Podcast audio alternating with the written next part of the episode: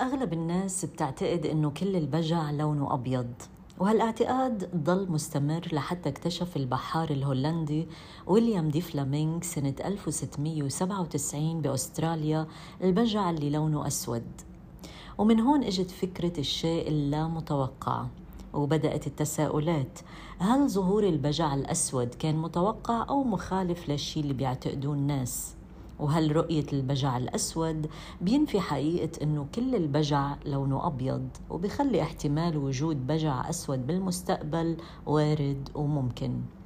منقدر نقول إنه مفهوم البجعة السوداء ما بقي مقتصر على التأمل والافتراض بالطبيعة وحدها.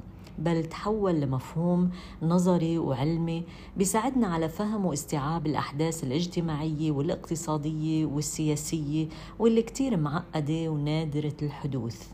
حتى وصل الأمر لتأليف كتاب اسمه البجعة السوداء من قبل المؤلف والمفكر الأمريكي نسيم طالب سنة 2007 ناقش فيه نظرية البجعة السوداء بالتفصيل ولقت الفكرة رواج كبير. واستشهد المؤلف بأحداث تاريخية حدوثها كان بمثابة رؤية البجعة السوداء شو هي فكرة البجعة السوداء وآلية عملها وشو سبب تسميتها بهالاسم؟ كيف بيتم التعامل مع أحداثها وتداعياتها؟ شو علاقتها بالاقتصاد والسياسة وأسواق المال؟ إجابات هالأسئلة هو موضوع حلقة اليوم من ثراء بودكاست أهلا وسهلا فيكم بحلقة جديدة من ثراء بودكاست. أنا دكتورة وفاء سبيتي أستاذة التمويل بالجامعة الأمريكية بالكويت. مهتمة بنشر الوعي والثقافة المالية. شو هي نظرية البجعة السوداء؟ هي نظرية بتشير لصعوبة التنبؤ بالأحداث المفاجئة. بتستند هالنظرية على الفكرة السائدة بأنه البجع كله لونه أبيض. أما وجود البجع الأسود فهو نادر ومفاجئ. وبتنطبق على الأحداث التاريخية اللي مش ممكن التنبؤ فيها أو كان احتمال وقوعها غير وارد على الإطلاق. معظم الناس ما شافوا بجع أسود من قبل. عشان هيك بيعتقدوا بعدم وجوده. وسبب هالشي أنه عقلنا بيركز على الأمور المألوفة واللي بيعرفها أكثر من اللي ما بيعرفها. فإذا نظرية البجعة السوداء بتشير لحدث نادر وغير متوقع له تداعيات ضخمة تقريبا من المستحيل التنبؤ فيه. ولكن بعدين لما بيصير الحدث واضح بصيروا يقولوا إنه كان لابد من إنه يصير. ومثل ما قلت بالبداية المفكر الأمريكي نسيم طالب شرح النظرية بكتابه الشهير البجعة السوداء وقال أنه النظرية بتشير لحدث نادر الوقوع له عواقب ممكن تكون كارثية جدا بتأدي لحدوث أضرار كبيرة. وذكر أنه سبب التسمية هو أنه كانوا الأوروبيين ما بيشوفوا إلا البجع الأبيض. وانبنت عندهم فكرة أنه كل البجع لونه أبيض وصار مفهوم ثابت حتى اكتشف البحار الهولندي ويليام دي فلامينغ بأستراليا البجع اللي لونه أسود. وسميت هالنظرية بالبجعة السوداء إشارة للأحداث غير محتملة الوقوع. تحدث نسيم طالب بكتابه عن أنه الاكتشافات العلمية الكبيرة والأحداث التاريخية والإنجازات الفنية كلها كأنها بجعات سوداء باعتبارها إنجازات غير متوقعة مثل ظهور شبكة الإنترنت والكمبيوتر وهجمات 11 سبتمبر كأمثلة على أحداث البجعة السوداء.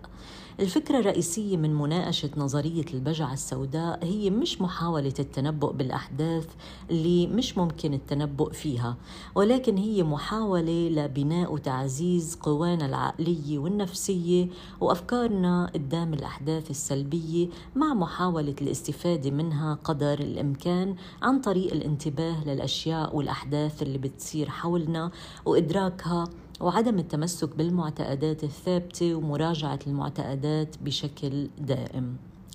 طيب كيف ممكن نعرف إنه الحدث هو عبارة عن بجعة سوداء؟ النظرية فيها ثلاث مزايا. اولا انها بتصير الحدث بيصير خارج حدود التوقعات الطبيعية بما معناه إنه ما حدا قادر يتنبأ فيه بيحدث بشكل مفاجئ. تاني ميزة بحال وقوعها بيكون لها أثر كبير يعني إنه نتائجها المحتملة خطيرة جدا. ثالث شيء والأهم بالرغم من عدم توقعها أو يعني عدم توقع حدوثها بالمرة الأولى طبيعتنا كبشر بتخلينا نتقبل فكرة تكرارها بعد ما تصير وإنها فكرة أو إنها قابلة للتنبؤ ويمكن تفسيرها. يعني آه شيء اسمه إمكانية التنبؤ فيها بأثر الرجعي. والسبب هو إنه بنتعرض لشيء اسمه انحياز الإدراك المتأخر. بمعنى إنه بنشوف الشيء اللي صار كان ممكن التنبؤ فيه. ولإثبات هالشيء استشهد نسيم طالب بكتابه البجعة السوداء بأحداث بأحداث تاريخية وقعها كان بمثابة رؤية البجعة السوداء. مثلا أحداث 11 سبتمبر ما كان متوقع حدوثها على الإطلاق وبالتالي وقوع حدث لأنه بس لم يكن متوقع حدوثه هو أمر غريب بحد ذاته. بعد ما وقع هالحدث قالت الولايات المتحدة الأمريكية على أنها قادرة على التنبؤ بمثل هالأحداث من خلال تجنب الإسلام الإرهابي. فصارت تتجنب بناء أبراج آه، مرتفعة كتير متوقعة تكرار مثل هالهجمات. بينما بالواقع احتمال تكرارها ضئيل جداً.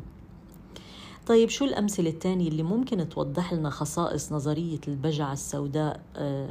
يعني شو الأحداث الثانية المشابهة؟ أزمة الرهن العقاري ب 2008 أدت هالأزمة إلى واحدة من أسوأ الفترات الاقتصادية بتاريخ الولايات المتحدة من وقت الكساد الكبير 1929 وتضمنت الخصائص الثلاثة للبجعة السوداء اللي حكينا عنها قبل شوي. أول شيء غير متوقعة ما حدا توقع هالأزمة سواء من صانعي السياسات الاقتصادية والنقدية أو الاقتصاديين ولا حتى مجلس الاحتياطي الفيدرالي. وقتها قال ألان جرينسبان رئيس مجلس الاحتياطي الفيدرالي لا يمكن أن تحدث مثل هذه الأزمات دون أن تكون مفاجئة. ثاني خاصية أنه أثارها كارثية. وقتها تضاعف معدل البطالة وبلغ تقريبا 10% وصل عدد حالات حبس الرهن العقاري اللي هو آه، غلق الرهن وحرمان الراهن من حق استرجاع العقار المرهون آه، وصل بين سنة 2007 و 2010 ل 3 مليون حالة بسبب الانخفاض الحاد بسوق الإسكان وتداعياته. والخاصية الثالثة يمكن التنبؤ فيها بأثر رجعي. طبعا درست أزمة الرهن العقاري وتبين لمعظم الاقتصاديين بأنه السبب الرئيسي لهالأزمة هو سياسات الإقراض المتساهلة مثل تقديم القروض لأشخاص ما عندهم جدارة ائتمانية آه وبعدين حولت هالقروض لأوراق مالية مختلفة لا يعاد بيعها بشكل غير مشروع. المثال الثاني على البجعة السوداء فقاعة دوت كوم بالولايات المتحدة سنة 2001 أدت المبالغة بتقييم شركات التكنولوجيا لارتفاعات غير مسبوقة بأسعار الأسهم بأواخر التسعينيات وبداية الألفية. فنتج عنها الارتفاعات انهيار كبير. وكمان حملت مزايا البجعة السوداء. كانت غير متوقعة يعني استثمرت الأموال بنحو ضخم بقطاع التكنولوجيا خلال التسعينيات من القرن الماضي. آه، وهالشيء أدى إلى ارتفاعات كبيرة وقياسية بأسعار أسهم شركات التكنولوجيا. الشيء اللي فك اللي آه، شكل فقاعة اقتصادية.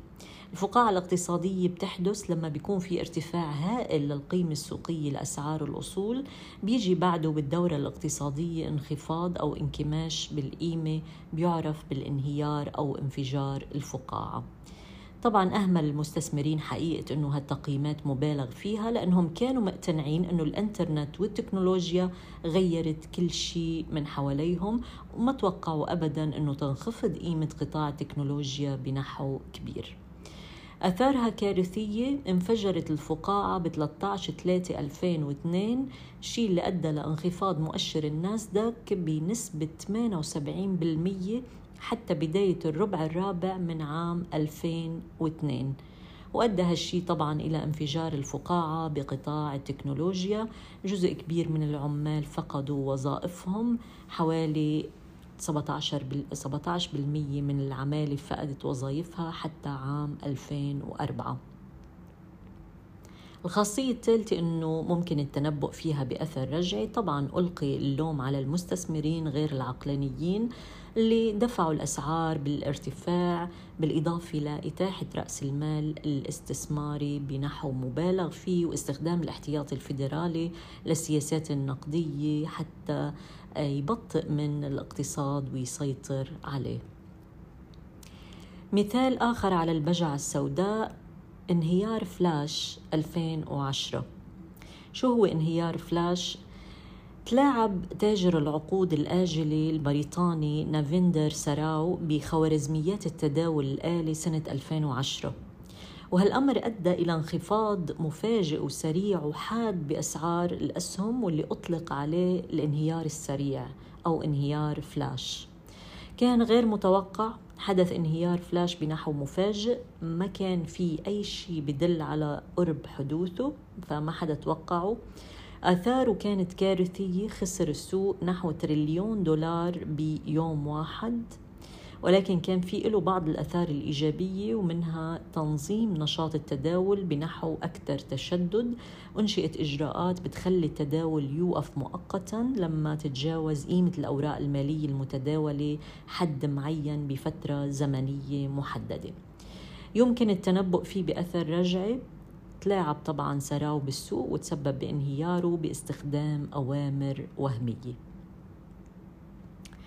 مؤخرا ب 2020 صارت أزمة كوفيد وكتير تساءلوا هل ممكن تصنيف أزمة كوفيد 19 على أنها بجعة سوداء؟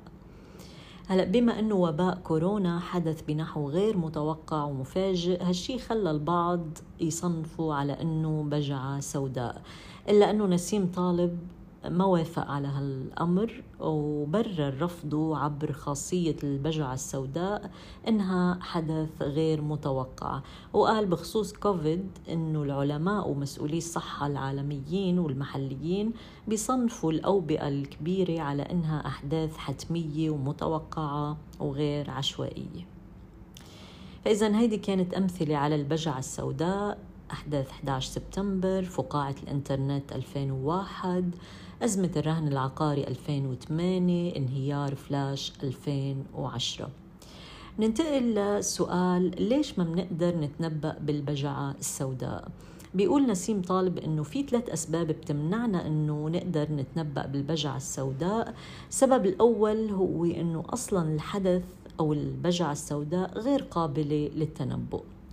وتاني سبب إنه القادة وصناع القرار بيميلوا للتركيز على الأشياء اللي بيعرفوها بس وبيتجاهلوا الأشياء اللي ما بيعرفوها.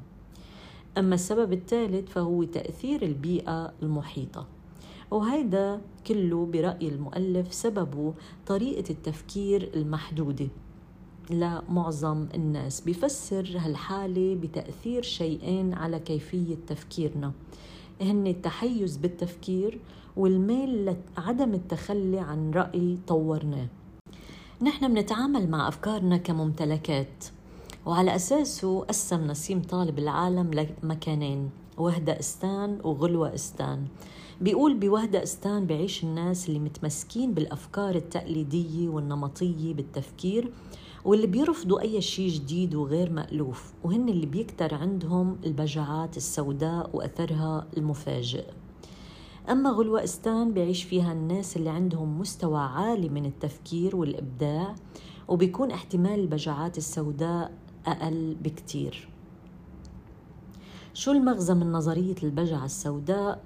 نظرية البجعة السوداء بتعتبر شاهد على محدودية معارفنا اللي منستنتجها من الملاحظة والتجربة ومحدودية إدراكنا للأشياء. يعني ممكن لملاحظة وحدة وهي رؤية البجعة السوداء مثلا أن تبطل ملاحظة وحدة تانية مستمدة من آلاف السنين من المشاهدات المؤكدة لملايين البجع الأبيض. فكل اللي بيتطلبوا الأمر هو رؤية بجعة سوداء وحدة.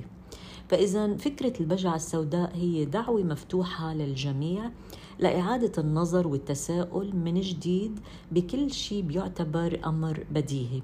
فنحن ما بنقدر نضل نفكر بشكل نمطي لآخر العمر وما بنقدر نرسم صورة للعالم من خلال الشيء اللي بنعرفه بس. في أشياء كتير ما بنعرفها.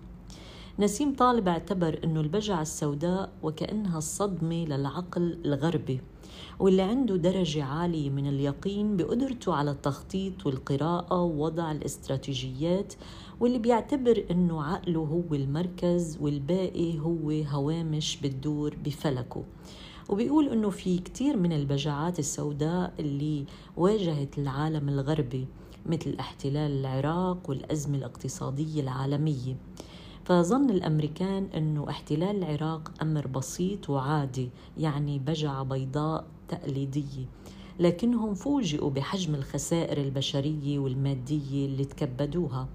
ونفس الشيء مع الأزمة المالية اللي أدى الإفراط بالاعتماد على البنوك على القروض البنكية لفقدان الكثير من المؤسسات المالية الضخمة قدرتها على الاستمرار من دون دعم حكومي والأمر ما بيختلف كتير عن اللي جرى بأفغانستان ولا عن حرب يوليو تموز بسنة 2006 بلبنان وغيرهم من الصدمات اللي تعتبر بجعات سوداء بالنسبة للغرب. والغريب بالموضوع مثل ما بيقول نسيم طالب إنه الغرب نفسه اللي شاف البجعات السوداء أكثر من مرة لازال بيصر على إنه البجع كله لونه أبيض وابيض بس. فلازال بيتصرف وفق هالنظرية النمطية القديمة اللي ترسخت على أثر انهيار الاتحاد السوفيتي أكثر من قبل. بيقول أنه السبب بهالإصرار هو هيمنة الشركات الكبيرة والضخمة على صناعة القرار. فهالشركات هي اللي بتختار الحكام والمسؤولين بالغرب حتى لو بدا الأمر بصيغة ديمقراطية حقيقية. فبيتساءل بيقول مين اللي قادر على صرف ملايين الدولارات بالولايات المتحدة عشان يترشح لانتخابات الكونغرس؟ ومين القادر على صرف المليارات ليترشح لمنصب الرئيس؟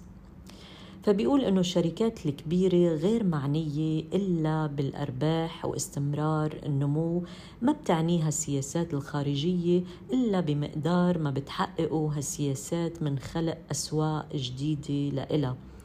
على سبيل المثال مصانع الأسلحة المتنوعة ما بتقدر تبقى من دون حروب ولهالسبب بتحط ممثلين لإلها علنا أو سرا بدوائر صنع القرار عشان ينفذوا الشيء اللي بتطلبه المصانع خاصة لما بتتزايد الكميات بالمستودعات وبقل الطلب ببعض الأحيان.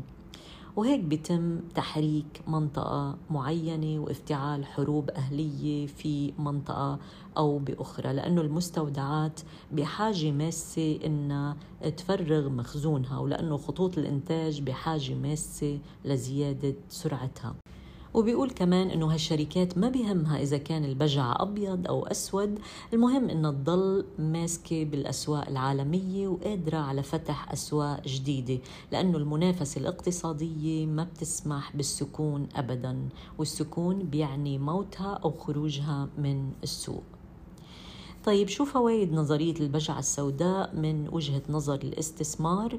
في عدة طرق ممكن من خلالها الاستفادة من أحداث البجعة السوداء لما بتصير من خلال فهم آلية السوق واغتنام الفرص اللي بتوفرها فإذا انهار السوق مثلا سوق الأسهم وتعثرت أسعار الأسهم بسبب حدث غير متوقع ممكن يكون هو الوقت المناسب للاستثمار بالشركات المرنة اللي ممكن تتعافى بعدين ويستفيد منها المستثمرين.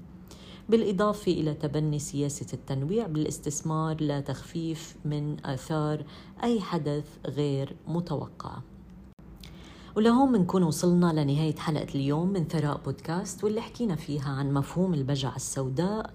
والسبب باختيار هالموضوع هو حاجتنا بالوقت الحالي لاتجاهات فكرية جديدة تتناسب مع كل شيء عم يصير حوالينا من أمور شديدة التعقيد وكثرة ظهور البجع الأسود بمجتمعاتنا.